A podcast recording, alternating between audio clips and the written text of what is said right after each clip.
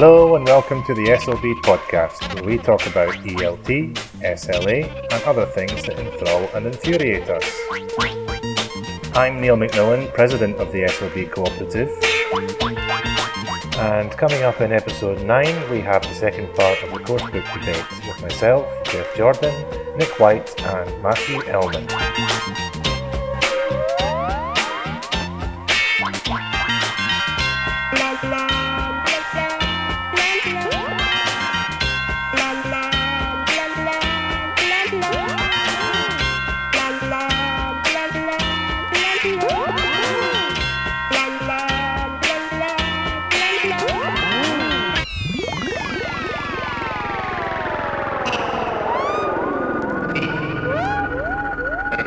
First of all, Geoff and I have a little chat about current goings on in ELT and beyond. Good to see you again, Neil. How are you doing? I hear you've been working hard. Mike Long is pushing you hard. Yes, I'm actually finally managed to get my thumb out and uh, motoring. Um, I've done three chapters now. Um, he's done four or five, so it's going okay. We're, we're, we hope to finish November. And this is the book uh, you and Mike are writing, and the title is ELT the way it is and the way it could be. Um, in fact, I think it's ELT adult. So, you know, we're not adult dealing ELT. with uh, young learners. Okay. But that's the idea. He uh, liked the stuff I was doing on the blog about uh, coursebook driven ELT, and he suggested we do the book. Now, the first part is, you know, the, the basic how do people learn, and Mike's obviously the one who's going to do lots of that. Then it's um, how is ELT actually organized today, and we're looking at that, and then teacher training and so on. And the final part will be our suggestions um, for ways out or, or, ways to make progress, including, of course, um, task based language teaching and joining a co op like the one you so brilliantly lead. I don't know if my leadership is characterized by brilliance. well, um, that's, it's brilliant because you allow us, you know, because you don't. that's what's good about it. You're um, not Lenin. no, no, no, not yet. I aspire more to being Stalin. um, you've been working on stuff then on the book related to teacher training as well, isn't haven't you? Because there've been some discussions about CELTA recently, and I think you've been doing research into that more. Yes, I looked at the history of um, ELT teacher training, teacher education, now referred to usually as SLTE, Second Language Teacher Education.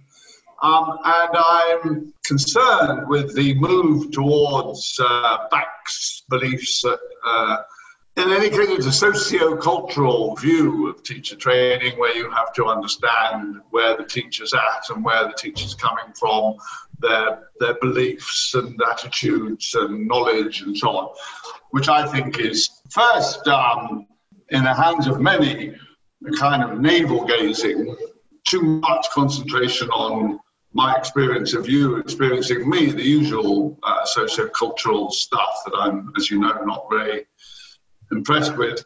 Um, uh, so that's part of it. Uh, I think it infects the IATEFL and TESOL special interest groups devoted to teacher education in that they they focus so much on uh, the teacher's point of view, the teacher's uh, profile, the teacher's beliefs. Um, and to some extent, I, I understand that because they're quite right when they say what you teach people in um, teacher training courses uh, very often there's an, an, awful mismatch between the course and what the teachers then go back and actually do in the classroom. Um, so, however much you might preach communicative language teaching to them, uh, there's a tendency that they'll go back to the classroom and revert to a very audiolingual method, you know, very sort of outdated PPP sort of approach. And excuse me, that's because um, this is where the, the argument goes. Um, that's the way they were taught, and that's kind of um, what they believe and what that their attitude is. And that's they're not, you know, So unless you get them to talk about that, then you won't actually um, match up the training with the experience. Well, I, I think that's true to a certain extent, but it kind of snuffs out all the content. They don't talk about what are you doing? Why are you, you know, what's the validity or what's, what's the efficacy of, of, of spending so much time teaching grammar and so on? Mm. And that go, just, just goes accepted, but they, they accept without question mm. the status quo, the coursebook driven ELT model. And they think that teacher training uh, is a matter of teacher education, ongoing stuff, is a matter of uh, talking to teachers about their, their beliefs and so on. Mm. And I, I think um, there's just too much of that and not enough concentrate. Again, it's just that nobody talks about how people learn a second language. And that's really should be the root, in my opinion, uh, where we start from. Right, or it's uh, it's not that nobody talks about it, but it's probably patchy at best. And um, I think that's something else that's been discussed recently is the variability. Yeah in some of these courses that they might have the same name, the same certificate that people receive at the end of it, but people have had varying levels of input on these kind of matters, and I suspect the majority don't really go there. But but we can't really say that with any empirical certainty. But anyway, if you look at their syllabus, Neil, you know, mm. then okay, look at the syllabus for CELTA, for example, and see how much attention they pay to how people learn a second language on the syllabus. Sure. Uh, there's, there's, almost no mention of it. Yeah, yeah. Um, so they, maybe there are some people that do, mm. trainers, you and others. Of course, there's a chance that some do, but it's not emphasized, it's not given any real importance uh, by the people who organize the syllabus and, and um, are responsible for, for handing out the, the certificates. Right. You could perfectly well pass CELTA with a distinction without going anywhere near elementary texts on how people learn a second language. Mm-hmm, mm-hmm.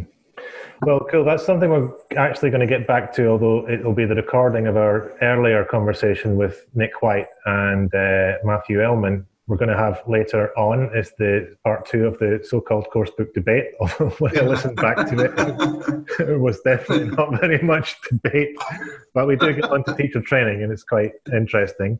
But I wonder, speaking of beliefs and attitudes and debates, and I wonder if we can broach this topic without getting cancelled.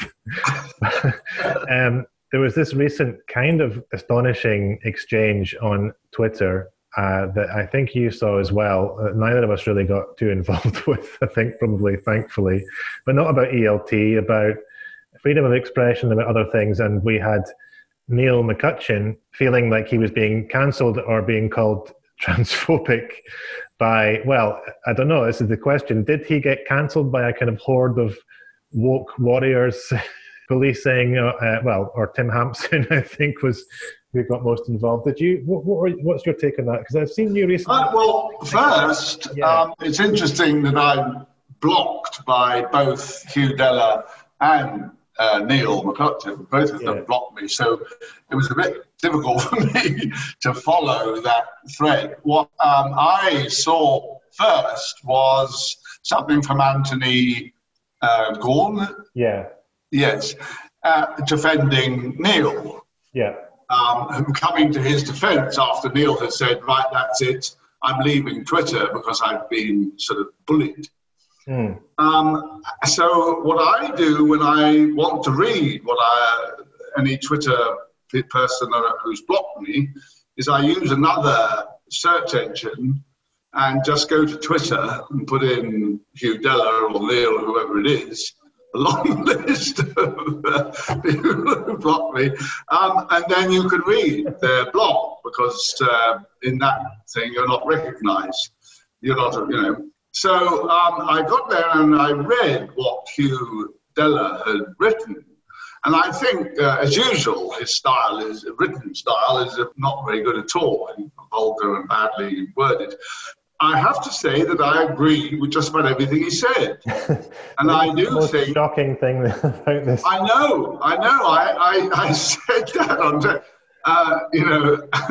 Uh, but anyway, what I do agree with is that you, you know, you can be too sensitive and too. Uh, and I do think, I, as you know, I'm from a kind of school of hard knocks. I, you know, if you go in an academic community with people like Kevin Gregg and Mike uh, Long and and uh, Stephen Preston and and um, these sort of Peterman and, and they do not hold back. If you write rubbish or you you speak, you know they'll they'll they'll, they'll tell you. And I always felt, of course, I got a terrible amount of trouble, and sometimes I absolutely deserved to be uh, told off for going over the limit.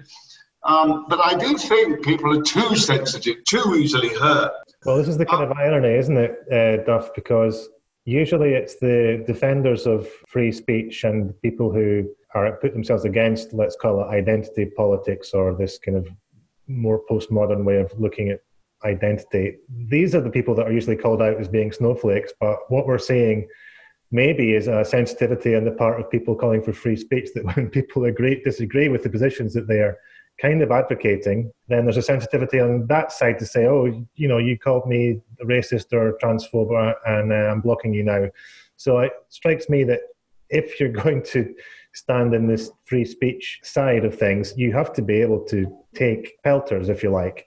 yes. This is one of the things that I find, you know, I think Twitter sometimes it does turn into this horror show of people talking past each other or misunderstanding or it seemed to me two things happened here. I think when Hugh Dellar first responded to Neil. All Neil did, um, Neil McCutcheon, who, I, as I said, I think before, I don't ag- agree with that often, but I wouldn't like to see him leave Twitter. You know, I think he's somebody who makes good contributions and he has interesting things to say, even though we disagree a lot. Anyway, he simply posted something that Nick Cave had written. And I didn't bother reading it because I'm not particularly interested in what Nick Cave has to say. But that triggered Hugh Dellar, who I suspect just doesn't like Nick Cave very much. it might not be anything to do with um, the political side of it. But yes, so that, that kicked off in that direction. And I think the fact that the person who had referred to Nick Cave was the editor of Quillette, which I think triggers a lot of people on the left because it's uh, often defending positions which, frankly, at times seem more than borderline uh, racist or transphobic yeah. or sexist or whatever. That's my opinion, of course. Yes, um, I agree with it. anyway, but then further down, further down the line, what seemed to happen was J.K. Rowling got brought into the conversation because, of course, she is somebody who you could say was I don't know I can't I can't really defend the idea that she was cancelled because she's somebody that's obviously can speak to a lot of people, has got her own platform. It's difficult to cancel something like that. But certainly she was attacked for some of her views on transgender people. And I think what happened was that Neil said that what J.K. Rowling was saying was legitimate, you know, that it's what he called the marketplace of ideas. There was a legitimate thing in them. You know, I have a problem with this idea of a marketplace of ideas because ideas are not commodities. You know, yeah. it makes me think that defending the free marketplace of ideas is just another way of defend, defending free markets. Yeah. yeah. Full stop. But anyway, what Tim seemed to now, Tim or Neil or anyone, I'm sure they can write to us and say, You're wrong, I didn't mean that at all. Tim seemed to be, you know, when you analyze what J.K. Rowling said, I mean, a lot of it is defending this very narrow idea of biological sex and basically saying that trans women are men. This is how Neil summarized it. And then Neil's defending that as a legitimate idea in the marketplace of ideas. And for Tim, and I think I kind of agree with him, it's a transphobic idea because you're saying that this trans person, there's nothing trans about them, or that the trans part is a kind of sham, and if they have enough therapy, maybe they wouldn't. Maybe that's not what people think, but I just think if you are saying that a trans woman is really a man, or you know, I think that's basically what you're what you're saying. But it got I got the impression that Tim was just saying this idea that you are defending is transphobic.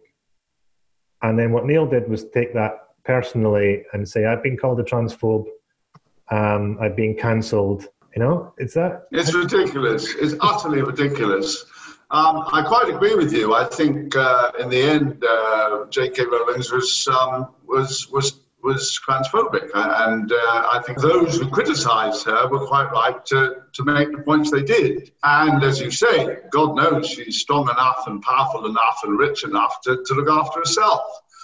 Uh, you might say that you know it, it went too far. That uh, some of the stuff that was said, some of the insults she received, uh, were, were, completely out of place, and so on. Well, yeah. you know that happens. Um, but for Neil to, on the one hand, say, oh, you know, the free marketplace for ideas, which I agree is a very unfortunate way to talk about free expression. But in any case, for him to sort of bang on about that and then get so upset that he says, I'm, I'm out of here, I can't bear it anymore, I'm going to leave Twitter. Um, it, it's, it's absurd. And of course, uh, it, which he was also called out for by um, Tim and then by Dellar, um, was, was blocking people himself. I mean, what kind of marketplace of three ideas is that? So there were sort of multiple contradictions, and you know, as, exactly as you say, he he says we should be allowed to say whatever we want. Well, I guess we all have different levels of tolerance. tolerance. It, strikes me, it strikes me if you're defending this marketplace of ideas and you're saying that things like the things that Rowling said are legitimate. You know, I, I, I agree with you. I, I, I don't like the excessive tone policing that's going on these days. I do think uh, there's a hypersensitivity on both sides of this so-called culture war about what can and can't be said. I do think the free speech side is a thin veil at times for defending some pretty bad and pretty dodgy ideas, yeah. especially about race and, and gender, just ideas that are not particularly helpful. And uh, they're like kind of gateway drugs. They kind of seem legitimate. I know Neil's a fan of people like um, Sam Harris and, and all the rest of it. And I, but I think these people are some some ways more dangerous than they appear because their so-called kind of rational approach to all these ideas. Just I don't know. Often I feel it's like a kind of gateway drug to more extreme views on race and gender that are uh, not very helpful. But I suppose Anthony stepped in, and then I think we did get somebody else calling someone a transphobe a bit more directly. And at that point, I just thought, you know, it's just really got out of hand. Yes, I, I mean, I, I do think myself that there's uh, too much of political correctness, and that um, you've got, you know, it's let me feel like you're treading on eggshells, and you know, when you go near any of a number of sensitive sort of areas. Um, uh, of course, uh, it's absolutely true that uh, you know it's about time we, we stopped uh, all this sort of institutionalized racism and and uh, you know anti-feminist stuff and so on. And and, and of course, I, I quite support the the struggle of, of people like transgender absolutely. Um, and maybe they do need a bit more protection and you know and so on. Um, but you know, I, I often feel myself that this political correctness is it does get a bit kind of um, silly at times. You you know. Yeah, well, you seem to be concerned recently about cultural Marxists, and uh, you had a bit. Uh, yes, I think that. I went. I, I think I'd have to retract that actually. If I looked again at it, which I haven't, but if I did, I think I, would have to bow to your. I think I was mistaken about that. Yeah, okay. Um, Fair enough. I mean, there is that tendency, a part of it, but it's not. I don't think I put my position. Well, I, I think I was wrong. Maybe I think it's a question of labels, isn't it? Because I think I just think cultural Marxist is something used by the right to attack anything yes. in the universities is uh, as to do with identity politics. Um, yeah, I think it's more of a slur. It's a bit like the phrase woke or whatever. They're all, yes. all turned into yeah. like slurs and uh, not very helpful expressions when it comes to having a discussion. As as Twitter is not a very helpful platform when it comes to having a, a discussion about these. It's it is kind of weird Twitter and why we sort of bother. I um, work at the computer for you know writing on this book now, so I'm on uh, sitting at my desk here several hours a day. And I just have sort of Twitter in the background there. And, you know, it's quite likely that I spend an hour a day reading and scribbling. And I wonder really how, you know what what is it about? It is a bit sort of strange. Um, you know, because I, I can't think of too many times that I've learned very much from, you know, occasionally you get somebody recommending a good book or, or something like that, but on the whole, the arguments like that one between Neil and, uh, you know, are not very, it doesn't get you very far, does it? You know, why do we bother? I think, you know, as a network for particular interests, I still I still like it. And like you say, maybe someone recommends a book. Maybe maybe you post an article that has just been published. Researchers increasingly are are drawing attention to their own research through Twitter, which I think is really useful. And there can be some, you know, I think as an information resource, it's uh, it can be good. But I think also there's a part of us that enjoys being provoked and maybe sometimes we enjoy provoking others. And uh, if you want to let off steam, maybe uh, just belting out some ill-considered remark and waiting for. Um, I don't think Neil's that kind of person. I think you know I do. Uh, I do hope Neil McCutcheon doesn't leave Twitter. I I think he's someone who tries to be reasonable. He tries to be polite. I think he is someone maybe more sensitive than than should be on Twitter at times, but that isn't necessarily a, a defect on his part. Um, so anyway, although I kind of more agree with Tim, I do hope Neil doesn't leave.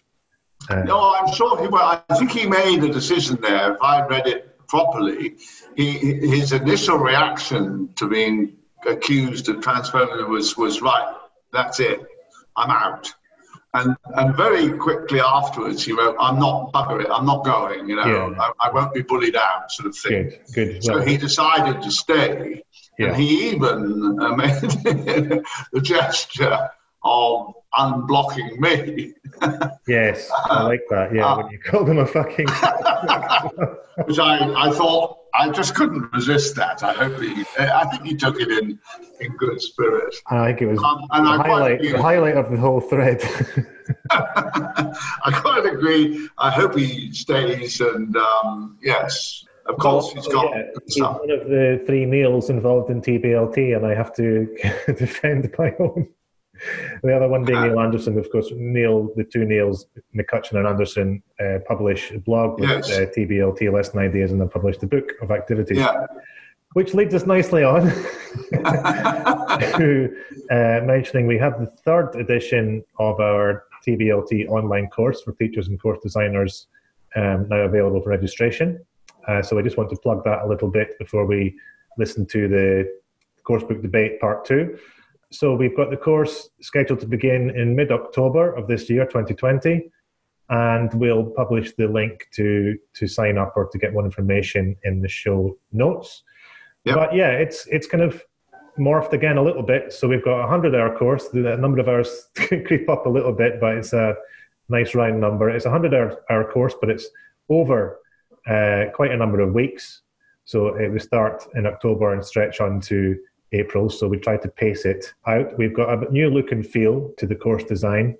And the main thing is we've kind of reduced the number of tasks participants have to do to, to five key tasks, which I think we're just trying to pay attention to this call to make TBLT teacher education more task based in itself. So we always have done, I think, but we're just trying to make that more explicit. So five key tasks uh, I think it's more streamlined, and I'm hoping it's just as attractive, if not more, than previous courses. And uh, yeah, looking forward to it. Got the first sign ups, so hope many more will sign will sign up for the course. Yeah, I think um, we should say we. I think we've learned quite a lot from the first two editions we did of the course.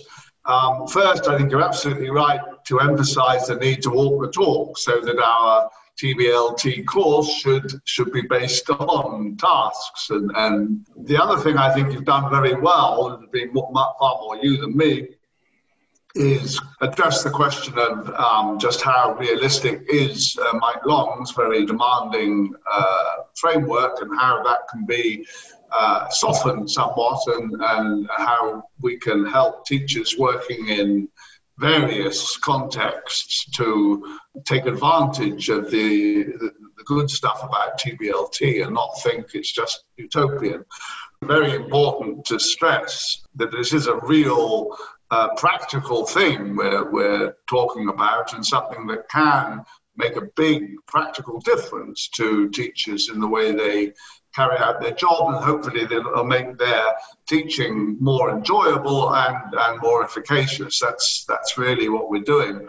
Um, and finally, to say that uh, what inspired me to join in with you on this is, is that if you criticize something like I strongly criticize course book driven ELT, then I think you are pretty much bound to suggest what you would do in its place. Um, and so TBLT is our answer to that. TBLT is far more uh, consistent with what we know about how people learn a second language. Mm. It doesn't uh, contradict those findings.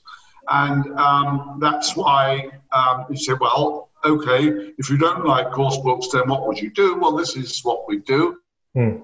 And we try to encourage teachers to be familiar, get familiar with, with, with this uh, alternative and to not be put off by the thought uh, that it's um, unrealistic, that it's utopian. And that's what I think you've done so well, is to address those questions and to try to see in what ways we can adapt uh, and, and, bend and use uh, Mike Long's ideas uh, in, in practical situations. Right. And we're very happy, of course, to count on Mike again to uh, be a guest tutor on the course, Mike Long, as well as Roger Gilabert. Uh, both of them who add a lot of value, I think. And we hopefully will get Glenn Fulcher again to talk about task based assessment, which was a really interesting conversation we had with him for the last course. And maybe I'd like to do a podcast with Glenn if he'd be up for it. I yes, I'm sure he would. I, I rather feel that um, we didn't quite get the best out of Glenn last time, and that was my mm. fault for not sort of asking him quite the right questions. He's tremendous, tremendous resource, and I'm sure we, we can do a podcast with him. Also, um, Cathy Doughty, she's just done some tremendous studies. Um, well, sorry, she's reported on a study she did of TBLT Mm-hmm. it'll be in the handbook of TBLT, which, um, as you know, we've got a little uh, chapter in. Yep. Well, of course. um, but anyway, I thought we weren't going to have one for a minute after I got the last email from Mohammed. yeah, yeah. Well, we we got there. We, we beat the deadline. Um, but anyway, Cathy's got a sort of major chapter in there, and she has uh, said that she'd be quite happy to talk to us about it ah, uh, during the course. Um, so that that would be another very interesting input. Marvelous. Well, the other thing, of course, just to finish this plug, is I think we're also spurred on by the participants we get. And the last course was quite a small group, but some very dedicated people. And if I can just mention one, Stephen Allen, I'm not mentioning him above the others for any other reason than that he sent us the, some feedback he recently got from students. So, working in companies in Poland, St- Stephen has tried to adopt TBLT approach, and he got some wonderful feedback from students who appreciated the the efforts he was going to to make the courses relevant to them and focused on their needs, and uh, that was, I'm sure, very gratifying for him, but gratifying for us as well to think that we kind of hopefully uh, had an impact on on the changes he was making to his teaching. So that's great. So hopefully, anyone listening who's kind of interested in this, uh, then you can read Stephen's feedback on the, the course page uh, as well as some other people, and um, hopefully that will inspire you to sign up. You, yes, it was fantastic to have Stephen, uh, uh, and I think that it's very gratifying to see somebody immediately putting into practice uh, what we were doing in the course, and very encouraging that he got such fantastic feedback from his students who really uh, lapped up his his uh, TBLT orientated course. So I think uh, it was really good uh, from two points of view: from the marvelous way that he contributed to the course, but also from the fantastic way that he immediately went out and put it into practice and got such good results. That's it. And just a reminder, you don't all have to be super dedicated as Stephen was to do the course. We have a kind of lighter approach where you participate, you still you get feedback from us and forum tasks, etc. But uh, you don't necessarily have to do all the big output tasks. And for some people, that suits them better. Maybe people who've got a little less uh, time and or money to invest in a course like ours. So hopefully there are options for everybody. And as you like to say, roll up, roll up. uh, okay, Good, pleasure to talk to you again, yeah. Geoff. Nice to talk to you. Take care and uh, keep up the good work.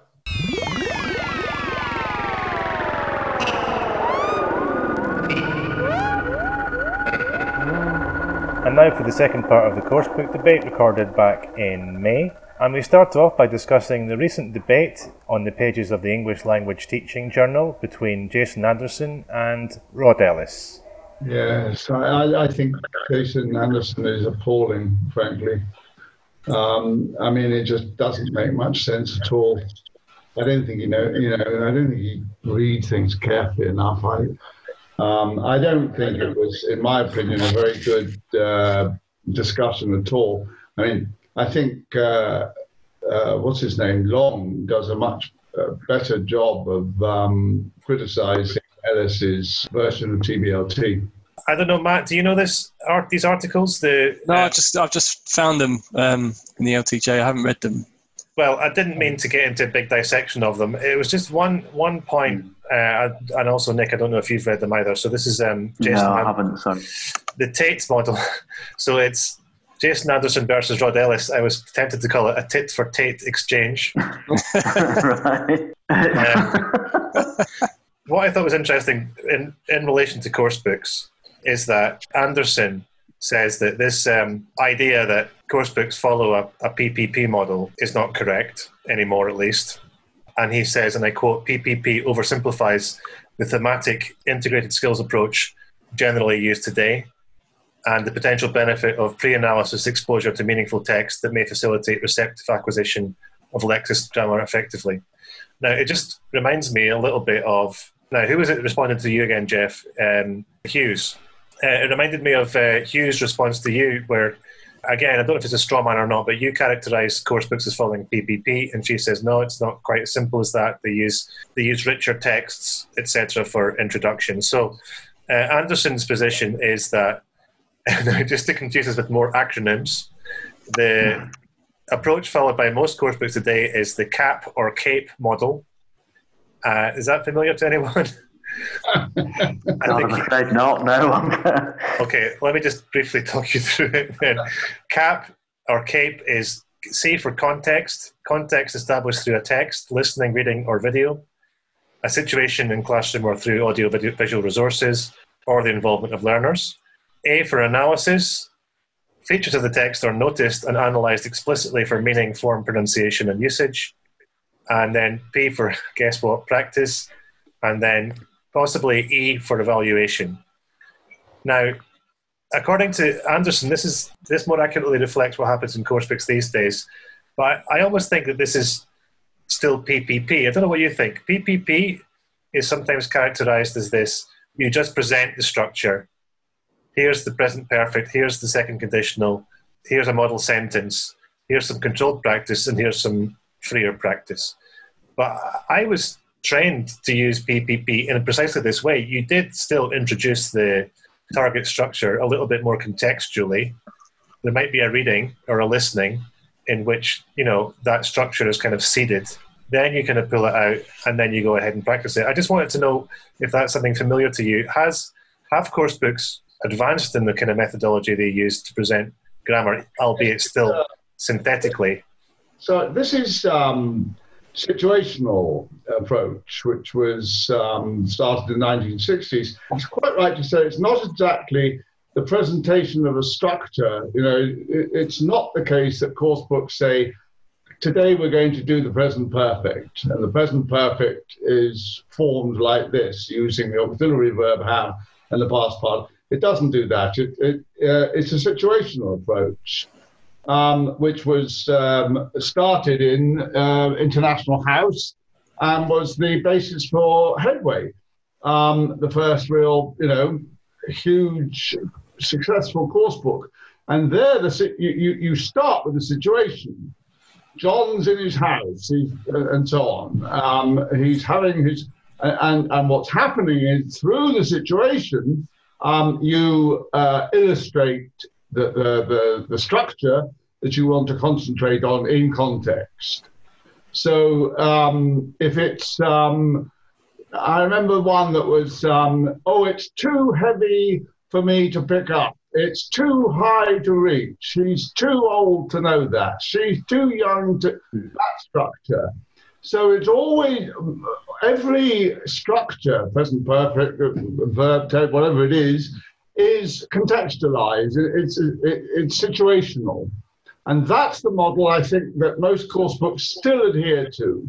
So you get a you you get a preliminary thing, a situation, and that situation normally is used to uh, highlight a particular grammar point, which then uh, receives um, explicit attention in grammar boxes and, and uh, gap fill exercises and so on. Um, and then there is, of course, uh, some skills development and some opportunities uh, for people to talk uh, hopefully using that structure, but you know, sort of more or less openly. That's my understanding of, and I, and I think to the extent that if in my article I said uh, course books today follow a strict PPP formula, then I, I, I think he's quite right to criticise that and say no, they don't. They, they, they normally begin with some uh, contextualization uh, which is the situational approach. Nick, you've got your hand up. Yeah, please. Yeah, go. sorry. Could I, could I respond to that? Because I, I've I, I've got a slightly different view from Geoff's in in some ways that because um, I've I, just because I've been doing um, some research in history of language learning and teaching and the situational approach. Um, I think it was definitely something that was used uh, in International House, but it wasn't generated there. It actually goes back um, much further to um, people in the Institute of Education, for example, or, or, certainly in Britain. It was also widely used in Australia for migrant English, like after World War II. But the situation approach, kind of people like P.W. Gurrey and H.A. Cartledge, who were, these were kind of guys that were around in the 1940s and 50s, and they were original contributors to the English language teaching journal when it first came out. And they were often, they were creating um, materials explicitly designed for the teaching in colonial areas, like you know, like sort of um, colonial Nigeria, colonial Ghana, uh, Malaysia, and so on and so on. And so uh, I, I, think what, what happened in terms of International House, because it kind of evolved organically, they, they didn't push forward an approach as such, as in they just kind of had a melange, if you like, of approaches that then came together. So I agree absolutely with Geoff that they they adopted what is in effect a situational approach. But I, I, I, think I'm right in saying that they didn't, they might have popularized it, but they certainly didn't um, um, create it. In response to the question about the CAP model uh, and the difference between the CAP and situational, is I think the real difference is perhaps the situational approach was more commonly associated with sentence level grammar Whereas the, the CAP or CAPE approach that you've just said that uh, Jason Anderson um, kind of pointed out, I think the, the, the real difference is that they are more or less the same, except that the rather than having a, a single sentence with a structure as an input, much as you had in like you know right up to sort of the seventies, like if you think of course books like Streamlines, like Peter Viney, uh, which was very much based around teaching you know just the present simple, just the present perfect, and, and, and, and so on and so on. But I think so, so much more, it's much more likely to get, you will get a whole newspaper article or you will get a whole listening. Um, so they've extended it into the, it's the same kind of idea, but just extended into longer stretches of, of discourse. And I think maybe, um, Matt, if you, because I remember last week you actually said one of the things that you said was good about course books these days was actually the the, the textual input, and by text I assumed you meant both reading and and listening. I think it's one thing that can be good because I, I, think um, I agree with what you said there, Nick. You get language presented through text rather than in terms of single sentences. Mm. But I think sometimes context, I, I, quite like the sound of the CAP model, but I don't think mm. in general, course books and teachers tend to make a hash of context. I don't think teachers generally understand. They probably don't have a very clear understanding of the different factors that potentially make up a context, and they're not helped by course books. Can I ask what you mean by that? I'm, I'm really interested what you. I I think there's a there's a an article somewhere by Halliday, and he kind of outlines context in terms of um, field, tenor, and mode. Um, mm-hmm. So you're talking about the the topic, um, the people involved in the in the interaction, uh, whether they're uh, speaking, whether they're writing, um, and, and those two kind of overlap. So you might have texts that are written and then designed to be spoken, or um, you might have something like a WhatsApp chat which takes on features of spoken language even though it's written. Uh, so there, there are these kind of various aspects of, of context, and generally you do see course books trying to present language as though it's from a, a newspaper or, or whatever, but generally I think many of them kind of it ends up being presented as a generic website or a generic magazine article, and there's no real, there's not a very clear sense of context behind it. So in, in that sense, there's there's the same kind of uh, weaknesses to text like that that original kind of situational approach with its single sentences had. That you've, you've got this mm-hmm. fairly flimsy contextual background. It's, it's I think that, that still the language that's that has been the main focus. Mm. Mm. This brings me back to a point I wanted to discuss earlier. This long, one of Long's methodological principles, which you might be aware of, these has these ten mm. methodological principles for language teaching in general, not just for task-based language teaching, but things that he thinks are uh, very important to any kind of approach to language teaching. And one of them is to provide rich input. And I think when Long says rich input, what he means is input that's kind of domain specific and task specific, not just that it's not simplified input. So that's one issue we sometimes have with course books that the input is simplified, especially at lower levels. But that also that it's kind of suited to the context or the domain in which students might need to use it. So that's one thing I wanted to ask. I mean, it seems like Matt, from your answer there, maybe you're not too convinced that course books are providing that kind of rich input.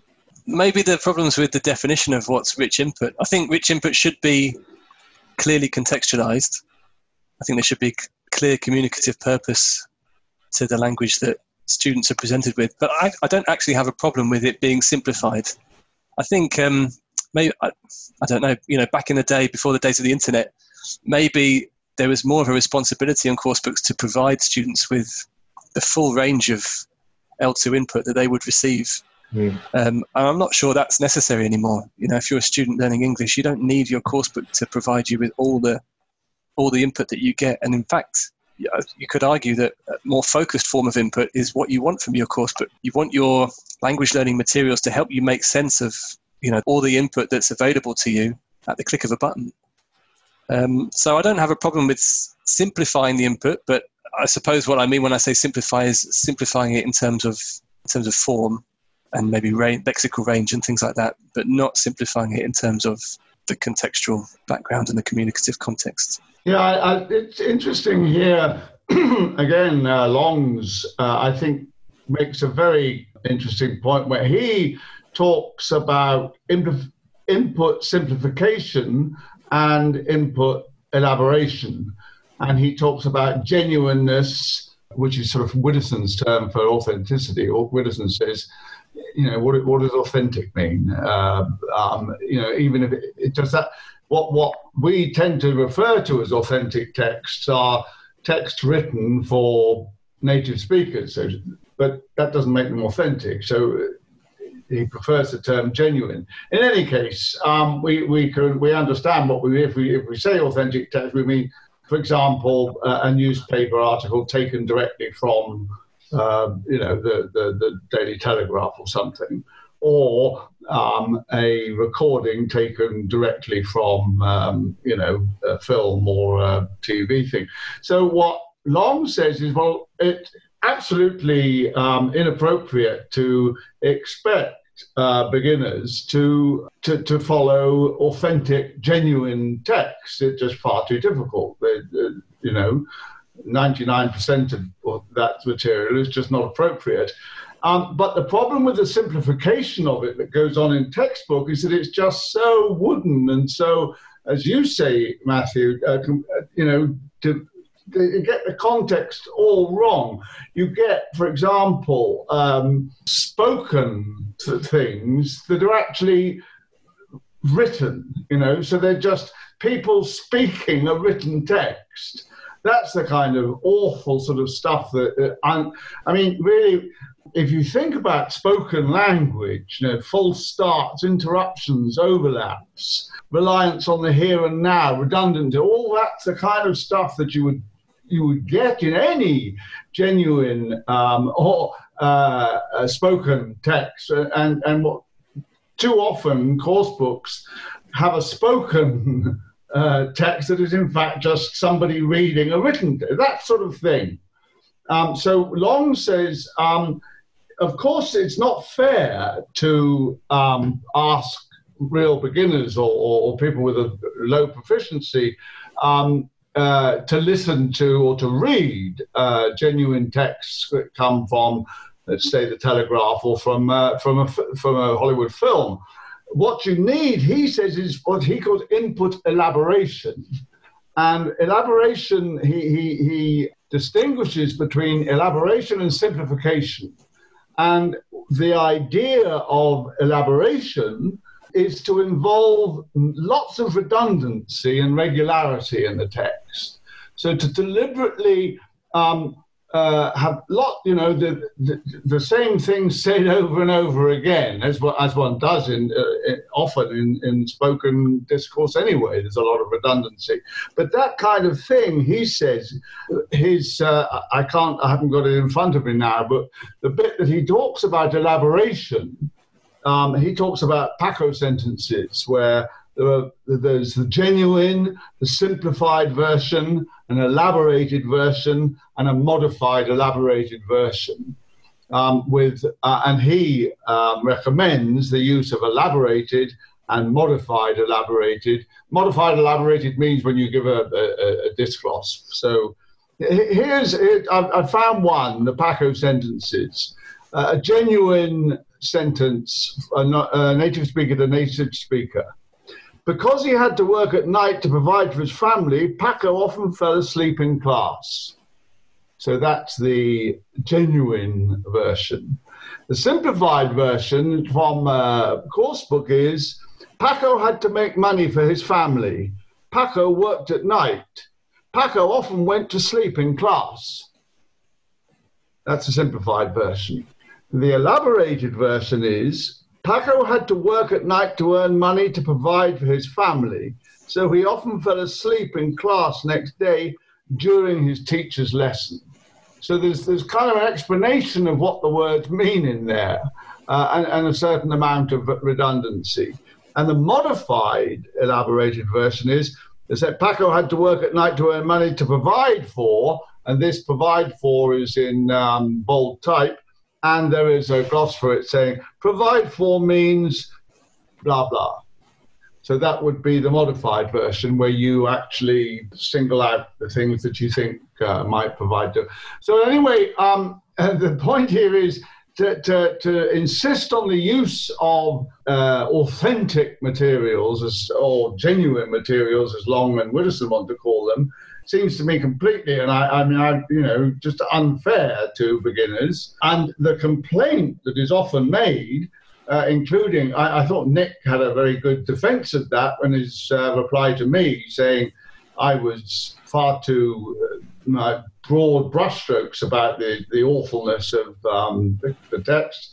And there, there certainly are some, you know, much better than I allowed for.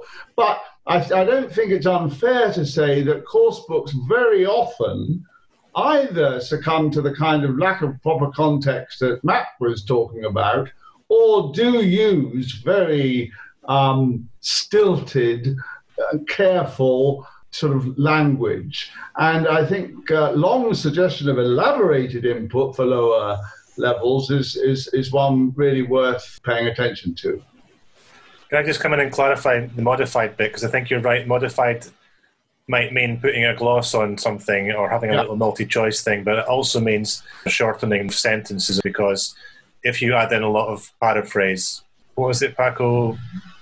Tucker had to work at night to earn money to provide for his family. Right. So the first one is provide for his family, but in yeah. this one, it's he had to work at night to earn money to provide for his family. This is the redundancy, right? The, the repetition of earning money and provide for. Right. Right. And this is this is a, obviously this is designed to help students pick up language and notice things without simplifying it. But obviously, the more you elaborate, the longer sentences get, yes. and that that uh, increases the challenge of reading them. So I think another another aspect of the modification is then to take that elaborated text and simplify it in terms of sentence structure slightly, not not in terms of language necessarily. But um, I guess my point about this is because course books have this, most of them anyway, they're designed for this very general audience. That does that make it impossible to get the rich input that, as Long describes it, even if they elaborated their text and, and didn't simplify them too much, you wouldn't be knowing who your students particularly were or what reason they needed to use the language for, and therefore you're kind of getting very generic examples of uh, language use rather than rich ones. Nick, you want to come in? Yeah, just actually, there was something I was thinking about that was uh, as Geoff was giving that description, and just generally these kind of issues about authenticity, which um, what I think is interesting is a lot of course books going back to the Jason Anderson uh, paper with and Cap is a lot of course books, especially kind of like from the 90s, they were trying to follow that that idea of more authentic. So it's interesting, or I find it interesting that the kind of um, uh, modified text that J- Geoff's just read out, that was exactly the kind of text that was would have been quite common in a lot of kind of books up until about the 1960s. Kind of exactly the kind of readers that I was describing earlier. In fact sorry, if, could, if, if, you don't mind, just a short digression, just for a minute. Please. Um, do you know? Do you know everyone as kind of teachers? Um, you know how in a lot of places you're told when you correct a bit of students' writing, mm. there's this idea of putting S for spelling, V for vocabulary, G for grammar. You know these kind of like symbols that you write within the yeah. text. Yeah. Yeah. Okay. Well, with that that actually that goes back to this guy Horace Cartledge. I think he first proposed that sometime in the sort of 1940s, or it might have been used before that, but he was the first one to kind of do it. And I don't know about you, but as a practicing teacher with anyone who's from about intermediate level above or even lower, sometimes it causes you a real headache. Like, is this a gra- is am I going to write G here or V, or do I write G and V? I mean, I'm assuming you you've been through. Everyone here has been through this this kind of experience of going. I, oh, actually, yeah. I don't know. Quite, I, I'm not sure. How do I actually evaluate this? Well, when it went back, I found that originally it was it was part of a course book that Cartledge had written with someone else, um, intended for African learners, specifically in Nigeria. And in those times, each basically you had a page of text, and that text was ex- almost exactly the description that Geoff's just given of modified. It was it was heavily focused on a particular structure. And then students had to write a kind of, you know, like reformulate their own version of a similar text using those structures. So, in other words, when the tutor was marking that homework, they could actually put GV directly because both they and the learner knew exactly which grammar structure was being referred to. And so when it when they said vocabulary, this is definitely a vocabulary error. This is not a kind of grammar error because we know that we're working within a very limited. This is just a text that is focused on you producing, for example, present continuous or present progressive, whatever you want to call it.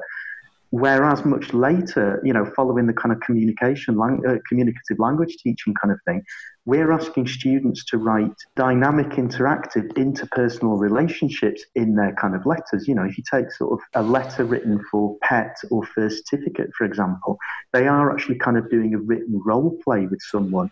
And so trying to evaluate that, that type of text at that kind of level at B1 and B2 and above it, it actually makes that nearly kind of it makes that it, it makes that very difficult to do. It's like which part am i underlining? How do i know it's a grammar error not a vocabulary error?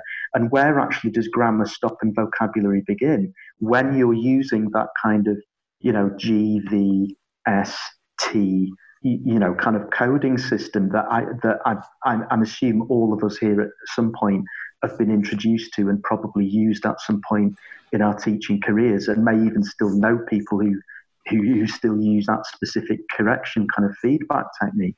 Mm. Um, and I just feel it no longer applies.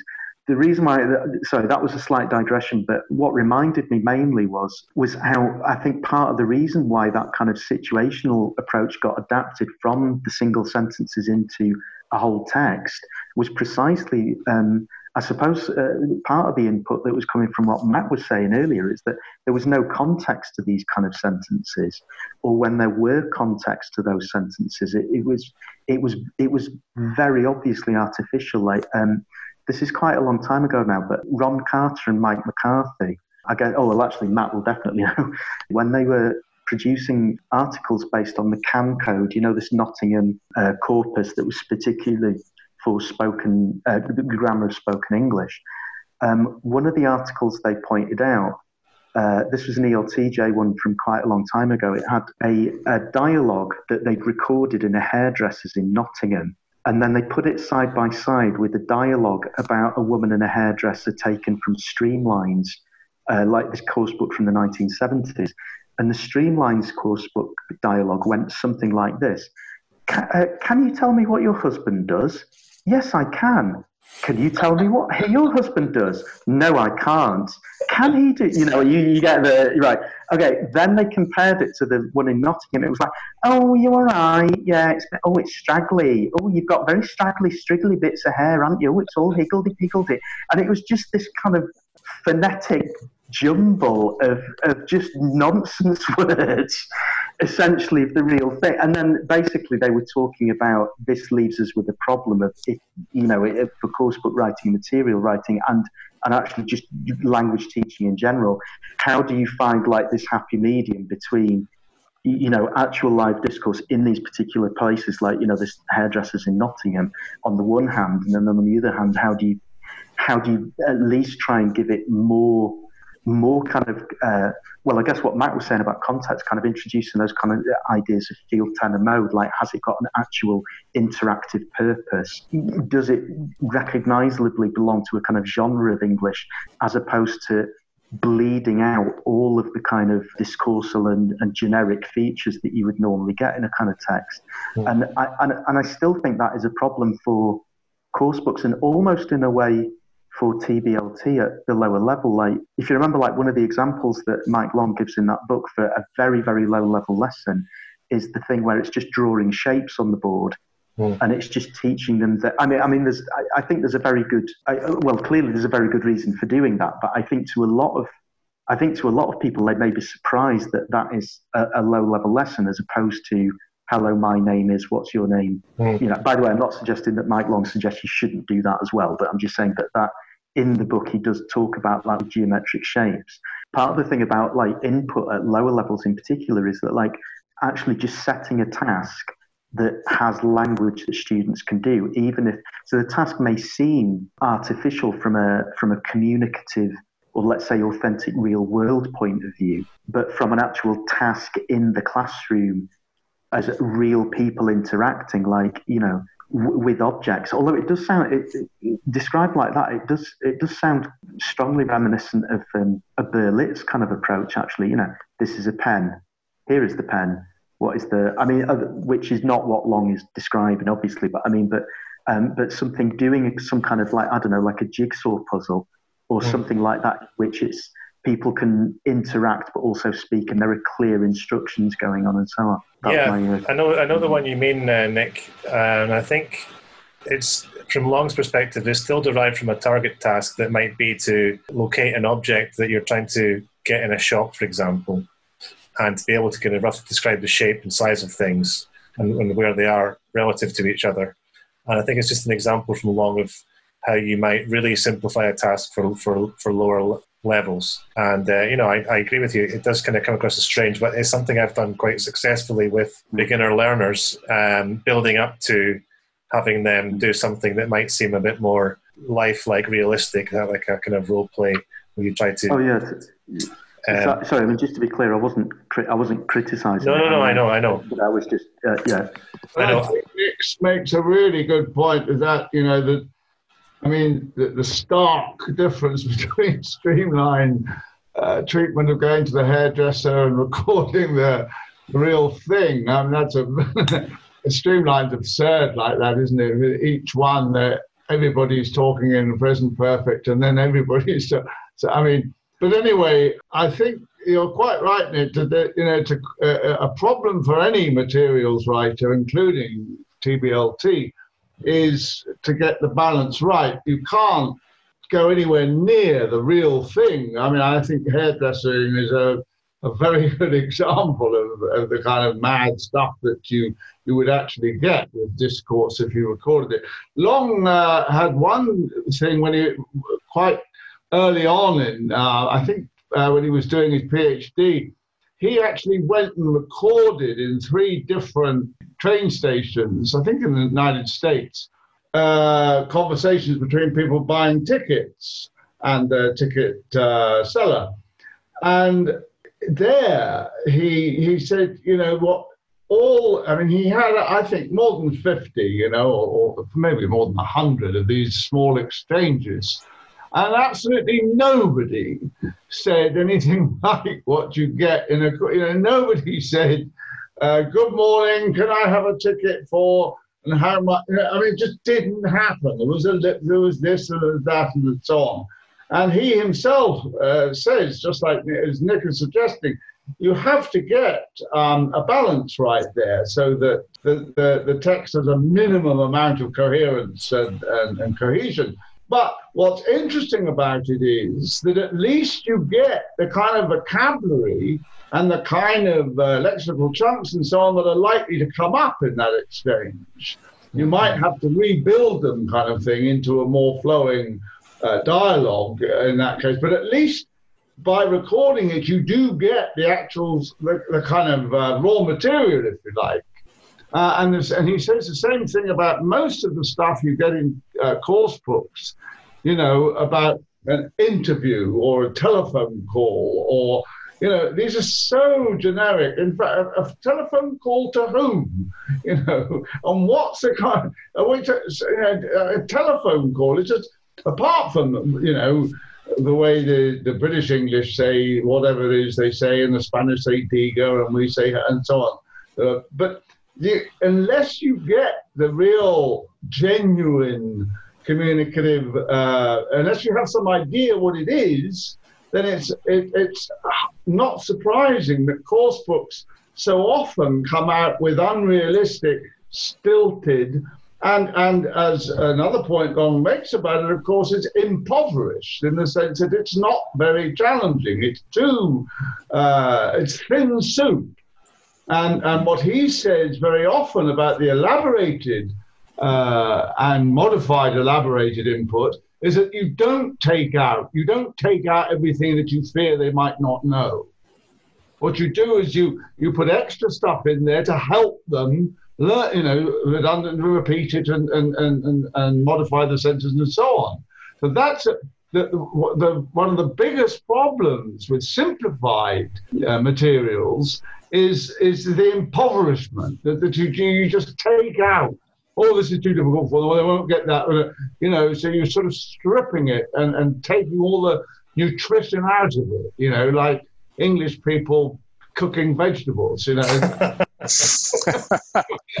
um, so I, I, you know, I I think Nick's absolutely right. You have to find a balance between the real, you know, kind of discourse chaos that goes on in the hairdressers and, and, and Streamline on the one hand. Uh, but um, at least if you do a bit of research, like and Long's tremendous on this and the needs analysis, you do get better raw material on which to to, to build more structured um, texts. So I was just going to say, there's a fine balance because I think um, uh, obviously now in the days of um, of corpora, and and I can't speak for other publishers, but I know that Cambridge has a huge corpus that it, that is used to inform the materials that it produces. So I've got I've got a, quite a new book just in front of me. Actually, it's called Open World, and there is some. The topic here is um, dealing with. Well, the title of the page is dealing with money in Stockholm, um, and you've got sentences like, "Can I use contactless?" Mm. You'll have to turn your card around. There was a problem with the payment. Card machine's ready for you now. So I think materials writers are, are, do a better job now of uh, of looking at how language is used and then trying to to replicate that. But what's what's difficult to do if you go back to the hairdresser's example is to decide what you know as part of that exchange what is authentic and can be uh, can be adopted by learners and how much of it is very very closely tied to identity and your you know your identity as, as somebody from Nottingham or how much of it is very closely tied to the shared knowledge of the people in that situation right yeah, I mean, it's just if I could just say this. I mean, if if, if we're going to take a, a TBLT approach, and you are training people to be hairdressers in Nottingham, you know, I think this is where we've got this contrast between an approach which it might be accused of being too specific in a way that uh, if, if that's your target audience or target students and, and you know what their needs are and they're going to work in that environment, then of course you're going to record dialogues from hairdressers in Nottingham, and you're going to try to identify the most. Uh, but that probably isn't going to help you much if you're training hairdressers in Mumbai or Glasgow or Barcelona. You know, um, so I guess we've got this tension between this general these course books with a very general audience and an approach which gets quite specific and focused in. I, I want to move on a little bit, but Nick, you've got your hand up. Do you want to come in? on that? Oh yeah, sorry. Just just very quickly, by the way, I laughed out loud when Geoff said the thing about the generic phone call because that is so true. That is absolutely brilliant. They're like, it's just a phone call. It's not a phone call from someone to mm-hmm. someone for a particular purpose. And um, and yeah, absolutely. The thing about the the specialism for um, you know, uh, if you're training hairdressers in Nottingham, then probably that is a good uh, uh, technique. But um, sorry, yeah, one thing I just wanted to come back on is, is, is a slight defence of course books at lower levels. And it's probably not much of a defence, but I feel like we've kind of been agreeing in some way. So just kind of put it from the other side.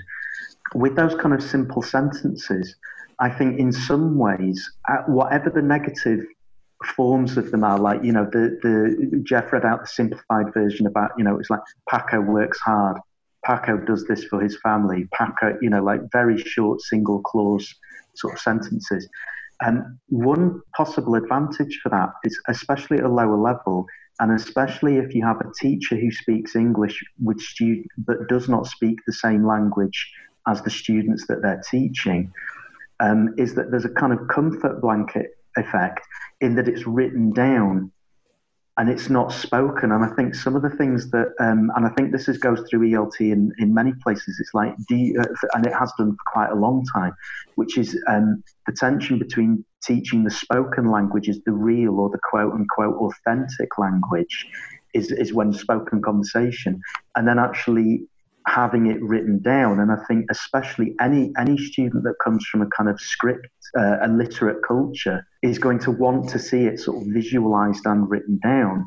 And if the language that you are presenting to them orally is actually more complex in a sense when it's written down, that might lead into all kinds of of difficulties. So I think in some ways it is something that the learner can take away out of the classroom with them as a record and i think it might be harder if you're if you're using other forms because i think the problem is once a stu- it's all, all very well if you teach a chunk orally and they learn that chunk orally but if you if you then teach it and then at some point during the lesson they then write those down they might actually go away with more questions than than you can answer and it might actually lead to confusion if they've got sort of sentences that are actually unfamiliar or chunks of, of, of, bits that make use of grammar that is perhaps complex at that level. So, you know, I mean, I don't know how valid that is, but I was just thinking,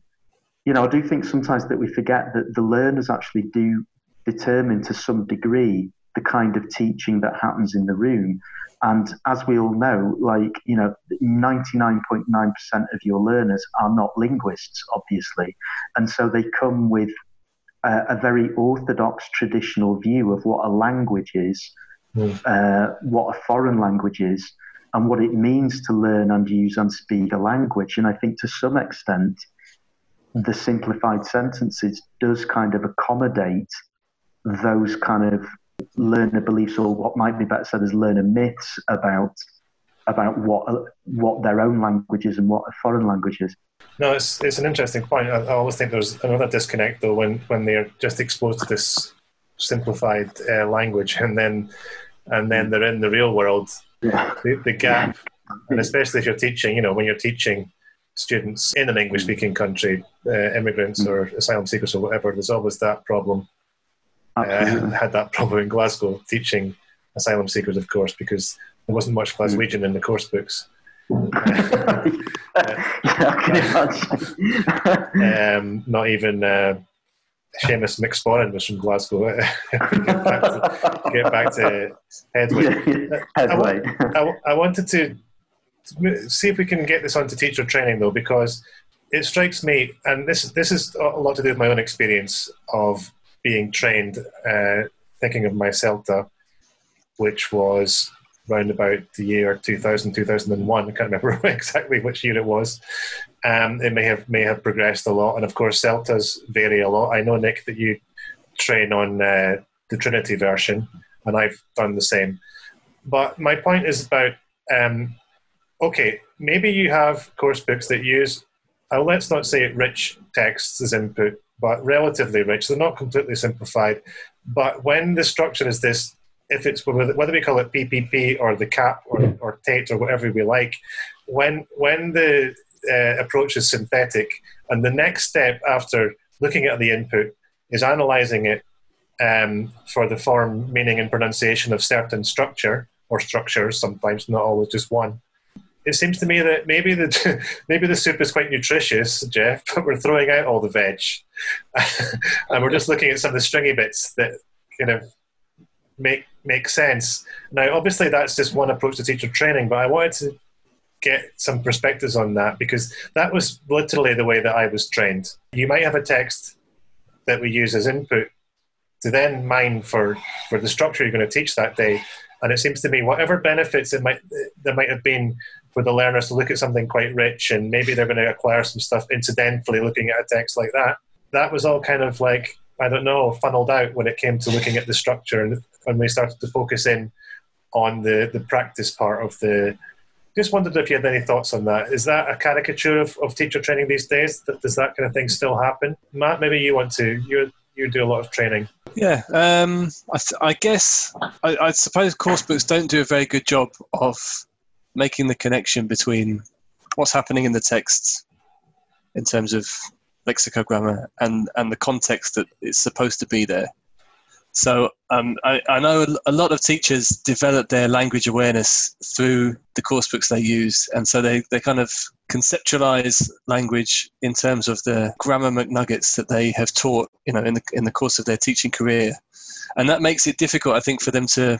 I think you end up with a lot of teachers in a situation who who can teach those particular forms very well because they've done it very often. But perhaps if you gave them a more genuine text or more authentic text and asked them to to point out the, the most salient features of that text, I'm not sure that many of them would be able to pick out uh, features of language that don't fall within one of those categories. Um, and so the course books generally don't do a great job of, of helping to, I suppose they're a bit like, a bit like heroin in the sense that they kind of get teachers addicted to this, this view of language and don't help to wean them off it. And so, and you know, in an ideal world, I think it would be great if course books develop teachers' language awareness as they, you know, as they were used more. But that's probably not what happens. You get you end up with a, a, a particular view of language, and it, it means that teachers then find it rather difficult to to take language from the wild and and work with it in a way that hasn't been kind of predetermined that Sure, but I suppose my point was not so much about the course books, but, but about the way that we're trained to use them. Because uh, it's like you say, maybe maybe the maybe the course books are like a gateway drug into I don't know. You start off uh, being able to teach uh, third person S, and then by the time you're doing the third conditional, there's, no way back. You know that, that that's you uh, hooked, as you say. But I suppose my point is that maybe course books don't always ram that structural approach down your throat. You know, sometimes it's tucked away at the back. I'm thinking the English file. You know, the, all the practice stuff. You, you, could you could take quite a different approach with it. I, I guess my question is more about the way that we're training teachers to use these resources. Um, Nick, on your cert TESOL, what's the approach? Are, are trainees using course books? Are they uh, encouraged to deviate? Uh, what are they doing with language? In your um, no, I, I, mean, firstly, I should say I mean I'm involved with the Trinity TESOL, but I'm not a trainer on it. But uh, it's my colleagues uh, okay. Rebecca, Jill, and uh, Felicity who do that. But um, no, what what they do is because they the trainee students are assigned in pairs to a tutor who are on one of our courses. So it's it's um, it's the material has been already created in house by our own tutors. So it's actually I, I feel sometimes I feel sorry for them because it is it is actually a real challenge for them in some cases because uh, especially with some of the English for academic purposes stuff because they're only second year undergraduates themselves. And actually a lot of them even though they're undergraduates in university that a lot of them aren't familiar with the, the kind of uh, information that, or the, the, you know the kind of skills that are being taught within you know a lot of them don't realize themselves about quite how to use um, APA 6 referencing conventions I mean just as a you know a very basic example of that kind of thing. Um, yeah, sorry, I'm not quite sure how to argue that. I mean, it's like like for example, I had I had some students where I was actually actually now I think about it, because I felt kind of sorry for them on one of the courses. I actually produced very simple course booky like materials of exactly the kind of sort of CAP structure that we're talking about, just in order to make it easier for the trainees to actually move their way through the units of the lessons that they were teaching. Um, so it wasn't done in a way, and I know that, I mean, that might sound a bit hypocritical, but I did feel, I mean, bear in mind these people who've never taught before, they're only sort of 20, 21 years old, and it's like, and suddenly they're being presented with exactly the kind of thing that Matt was just talking about, where, you know, even teachers who've been teaching for a while, like might be a bit stymied when they first get onto their diploma course and they're suddenly looking at text from in its discourse sense rather than just you know, as he was saying, the kind of Scott Thornbury grammar McNuggets way. So, I mean, I suppose, you know, if, if like, you know, we were talking about teachability and learnability the other week, um, I think, I think probably the same applies for teach trainee, or the, my feeling is probably the same applies to teach trainees. And so I think if there is a criticism of teach training, it's perhaps that the courses are, and it has been levelled by quite a few people, as you probably know. Adrian Holliday being, uh, you know, someone who's been quite critical of uh, teach training courses, for example, is, you know, just the 100 hour model is just too short. But then, you know, these are private courses, I think, in a sense that if they were longer, they would be more expensive, and hence you would get fewer people going into the profession. And that wouldn't necessarily be a good thing. Now, is this new, uh, relatively new, and I'm sure you referred to Adrian Holliday there, um, hmm. a sort of new socio-cultural perspective on second language teacher education. You know, I mean, we, we, we're talking about teacher education in the CELTA, um, which is very much a sort of um, craft model where you teach them, you know, what to do. Um, you know, Wallace's uh, model, a reflective practitioner model, uh, and now uh, everybody, and this is one of the criticisms I have of what I see is the um, the emphasis these days on in uh, teacher training on this sociocultural perspective, where you have to uh, put yourself in the learn in the the, the trainee, the the, the, the the teacher who's learning uh, is regarded as um, that's where you should start.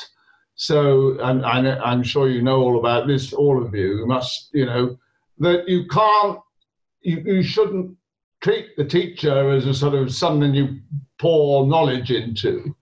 Um, you, you start with this, the acronym now is backs, I think, isn't it? Beliefs, assumptions, and knowledge. Uh, I think it was um, Borg, was it? Was the first to use that. Anyway, the, the, the whole model uh, in this case is to make uh, understanding the, the, learn, the, the teacher, the trainee teacher, um, where that teacher is coming from uh, is more, much more important than uh, teaching them how to uh, uh drill or, or, or use uh, listening materials and so on. Do you know what I mean? So we've gone, we've swung enormously away from the idea of a craft, you know, teaching someone uh, like an apprentice, you know, okay, here's an experienced teacher, watch how he or she does it and, and, and so on, to this new thing where um, awareness of teachers' beliefs, assumptions, and knowledge is where you should start from. Uh, and the reflection is the kind of key to teacher education. Um, and it does seem to me that it's rather swung too far that way, so that we're, we're not asking teachers about you know, how people learn, not asking them to look at uh, second language acquisition research, not asking them to think about um, how people learn a second language, uh, and not asking them to think very much about syllabus design. Um, it just it seems to me a bit too much like sort of navel gazing, if you like, you know, uh, where and, and you get it. I see it a lot in the IATEFL and, and the TESOL special interest groups where everybody's falling over themselves to to try and understand the teacher, to to try and get behind their beliefs, assumptions, and knowledge, and um, and probe, you know, them and and get them to be talking almost a sort of psychotherapy kind of treatment. I, am exaggerating, of course, but do, do, you know what I mean, Nick? Uh, uh, uh and, and I, well, all, uh, Matt and uh, Neil, I know you've all done lots of teacher training. So do you know my my worry, my my criticism sometimes that I've uh, voiced in a blog about teacher trainers is that that they focus too much on this introspective. Where are you coming from? Examine yourself, reflect on your practice, and not enough on content, let's say. Right, but surely, I mean, yeah, I know what you mean. I mean, I think uh, I'm just thinking of the Trinity diploma, and one of the teaching practice uh, evaluation points is, is asking about how your beliefs have changed as the course has gone on, or as you've had feedback from your tutor, etc. But you can still be quite prescriptive, right? Because you can ask somebody what they believe or how they believe people learn, and you can say, well, get that out of your system because you're wrong. um, you know, so I suppose it depends. Uh, it depends how much you're you're taking this. I mean, you can ask people what they believe, I suppose, but then it depends how much you're going to be prescriptive about how you respond to it. Yeah, I think in, in response to Geoff's question, I, I mean, I think I, I, think it's like a lot of things. It's like it starts in a good place and then kind of um, ends up expanding into places that like very few people want it to go and then nobody wants it to go kind of thing so obviously like reflection is is I, I do think is absolutely essential in teaching for no other reason than most of the time you won't be observed and really the the one major reason for being observed is just to remind you to to make you self-aware to make you self-conscious for when the the observer isn't there so that you can learn and that kind of thing. But I think, uh, you know, I think you probably, I know you've sometimes had criticism in the past, but I think you're probably familiar with Russ Mayne's blog. Um, what is it, ELT? Evidence based. Evidence based ELT, sorry, because it's skepticism is quite a big feature of it, which is why, thank you, I've forgotten the exact. But yeah, like, you know, and I think because there are out there quite a lot of um, people in the ELT community who are, you know, I mean, kind of uh, Herbert Puchta, Mario Rinvolucri, uh, others who, uh, you know, the whole Pilgrims kind of um, school and humanistic teaching, that some, some of the ideas in there are, they're quite out there. You know, so I mean, if you start with the idea of reflection, that I think is quite sensible. It, it, it can quite easily be diverted into kind of things like, you know, what color is your mind or uh, God, you know, bizarre kind of you know, Lozanov, Lozanov kind of suggestopedia weirdness, you know. You know, the, I don't know if it's apocryphal or not, but the Rinvolucri one about the students came into the room and there was no teacher there and they sit, sit down around their table and they, they start chatting and of course they start asking each other, where's the teacher, what's going on? And this voice comes from the cupboard saying, find the teacher inside yourselves. oh, of course, no, it was Rinvolucri sitting inside the cupboard. Can I can I throw in an anecdote about Rinvolucri? I mean, bless him. I mean, like, don't get me wrong. I, you know, I've read grammar games. I actually think his book on vocabulary activities is really good. I've used that a lot in my book. I mean, but still, there are these things. Um, a classic one is I had a friend who worked at um, Pilgrims like many many years ago, and um, uh, apparently at lunchtimes he, he would teach basically kind of Swedish state school English teachers who would be on a you know like a two week or four week uh, kind of refresher course kind of thing. So of course these are Swedish high school teachers. Their level is like beyond C two. You know, it's like so you can imagine. So so it, it left it open for him to do all kinds of things. Well, anyway, apparently regularly, you know, once a week he would kind of email people and like, this is what I did in my class today. Why don't you do this? And the one that he'd suggested that day was that he'd asked them to do a writing exercise in which they imagined themselves as a leaf on a tree, and they had to write a letter as the leaf to the tree and explain their feelings about the tree from the perspective of a leaf. And you just, yeah, I mean, bless him, but you know, uh, in lots of ways, I loved it. I thought he was I mean, yeah, he was right over the top, but um, in many ways, he was marvelous. Oh, Mario.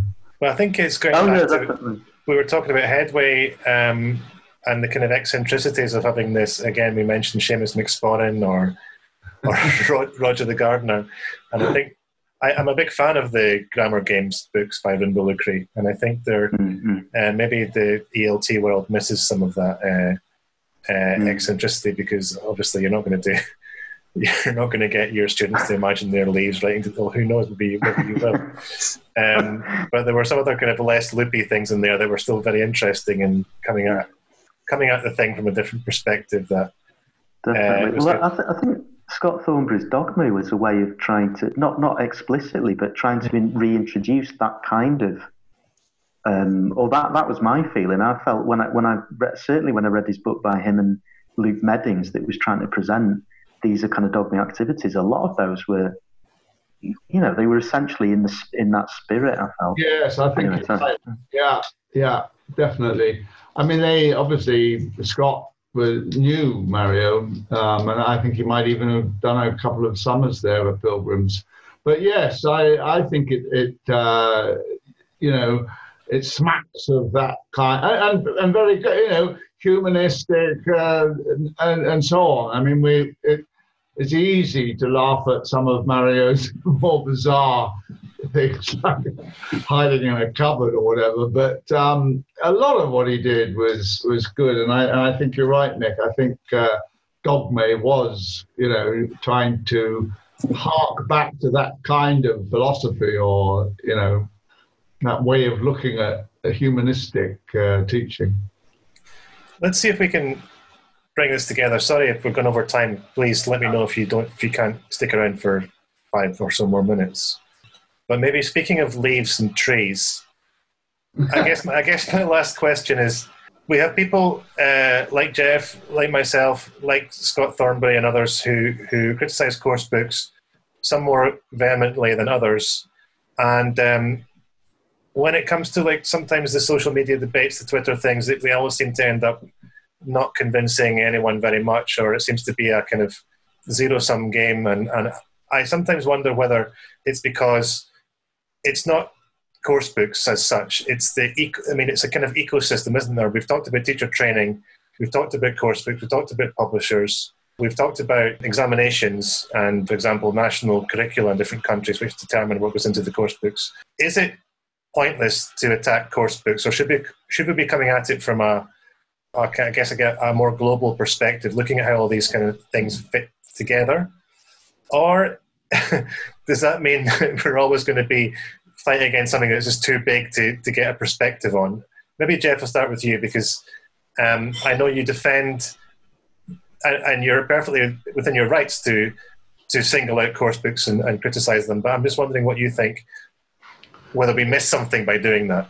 A lot of people say, well, it's not the course book, it's, um, you know, something, the course book's just a symptom.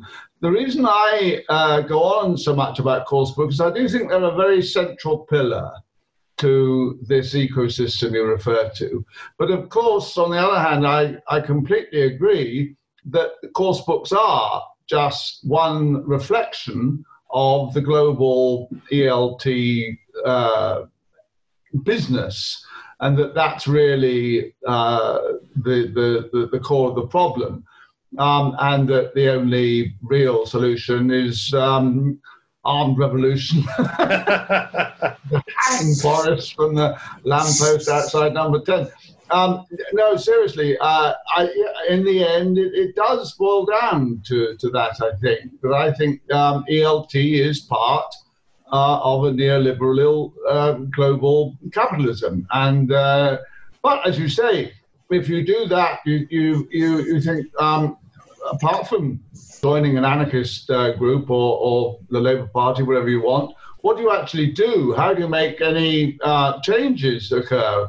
So I concentrate on the course book and I say that I think this course book, course book driven ELT, uh, is that it represents the commodification of education and it's inefficacious and um, it's part of this, as you say, this ecosystem of exams and training and, and the rest of it. My view is that the, the best way to combat it is uh, first to, get people talking about it, to at least question it a little bit, um, secondly, perhaps, uh, as we've done a bit, Neil, in our TBLT course, to, to suggest ways that you can not exactly sabotage it, but at least work around it, you know, to, to as I said, start at the back of the unit, not, not things like that. And the third and very important thing for me, and I'm sure you'll agree, Neil, is um, local bottom-up movement is what we really, you know, to try and uh, do something locally. Find find a few colleagues who like-minded that you can work with, um, and and push for change that way. Look, can I just ask Matt and Nick? I mean, maybe you're not. so interested in pushing for change. I don't know. I don't want to put words in your mouth, but if you want to change ELT, where do we start? Do we start with course books? Do we start somewhere else? Matt, what, what would your perspective be on that?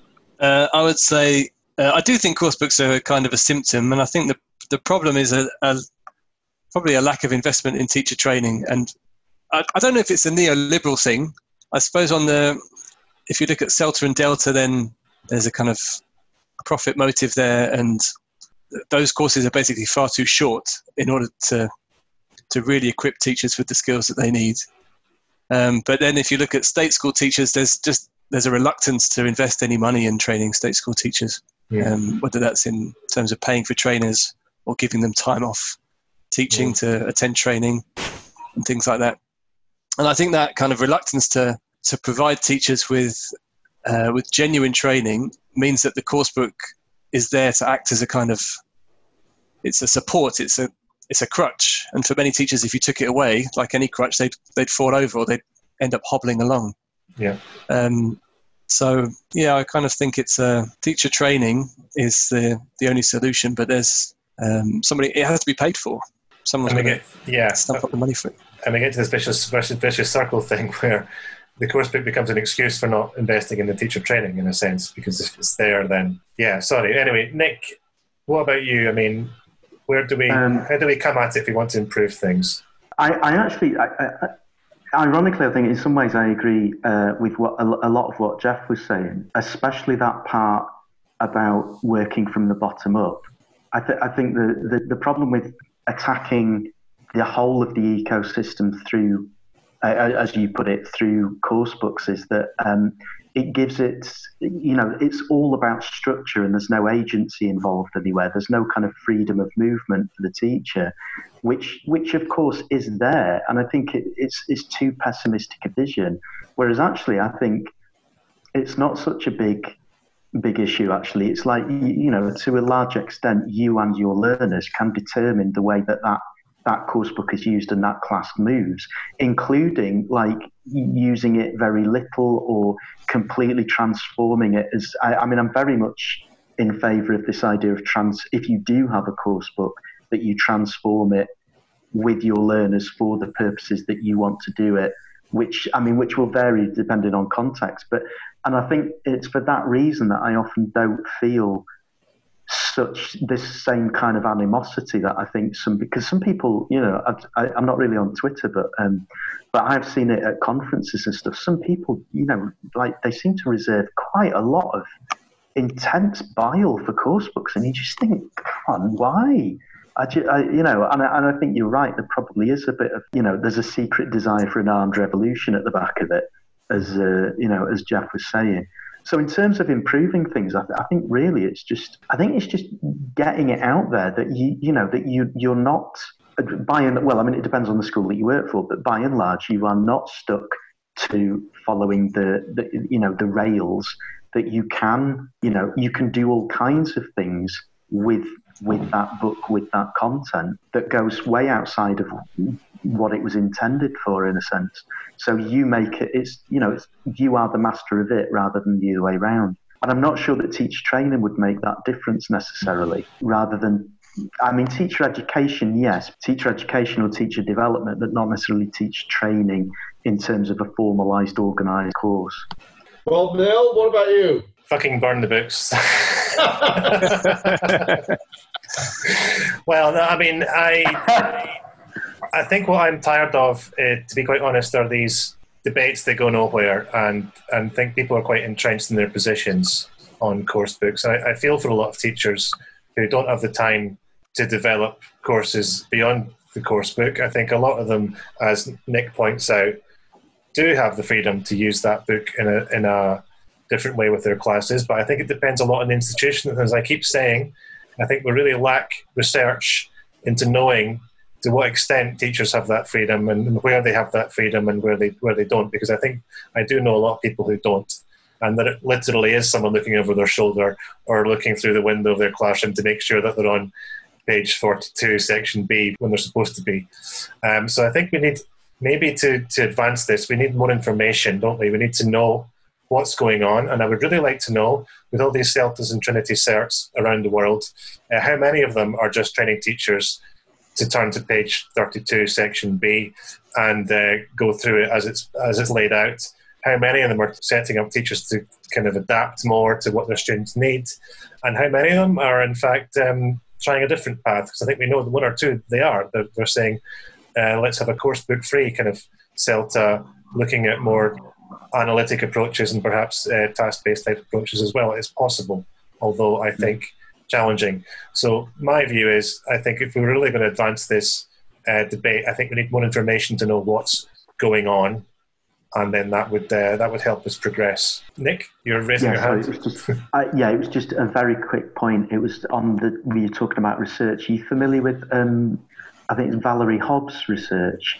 I'm not. No she I'll have to send you. She basically she did a hundred hour CELTA course in Leeds, and then she followed that up by staying in touch with the other participants on the course, and her focus was about reflection. But she but through doing that, you do actually learn quite a bit about the other people. I, if I find it, I'll try and send it to you. Anyway, that's like.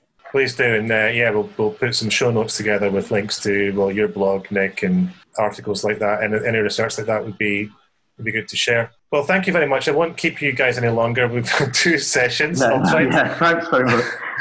but I really appreciate your contributions, and it's been very interesting. Thanks very much. I, have really enjoyed it. Thank you so much.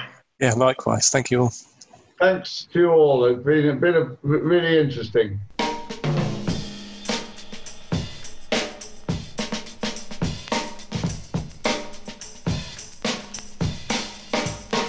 That's it for episode 9. We hope you've enjoyed this podcast. If you have, please subscribe via iTunes or Apple Podcasts, Spotify, or all the usual podcast providers, or leave us a review. It's very much appreciated. See you next time. Cheerio.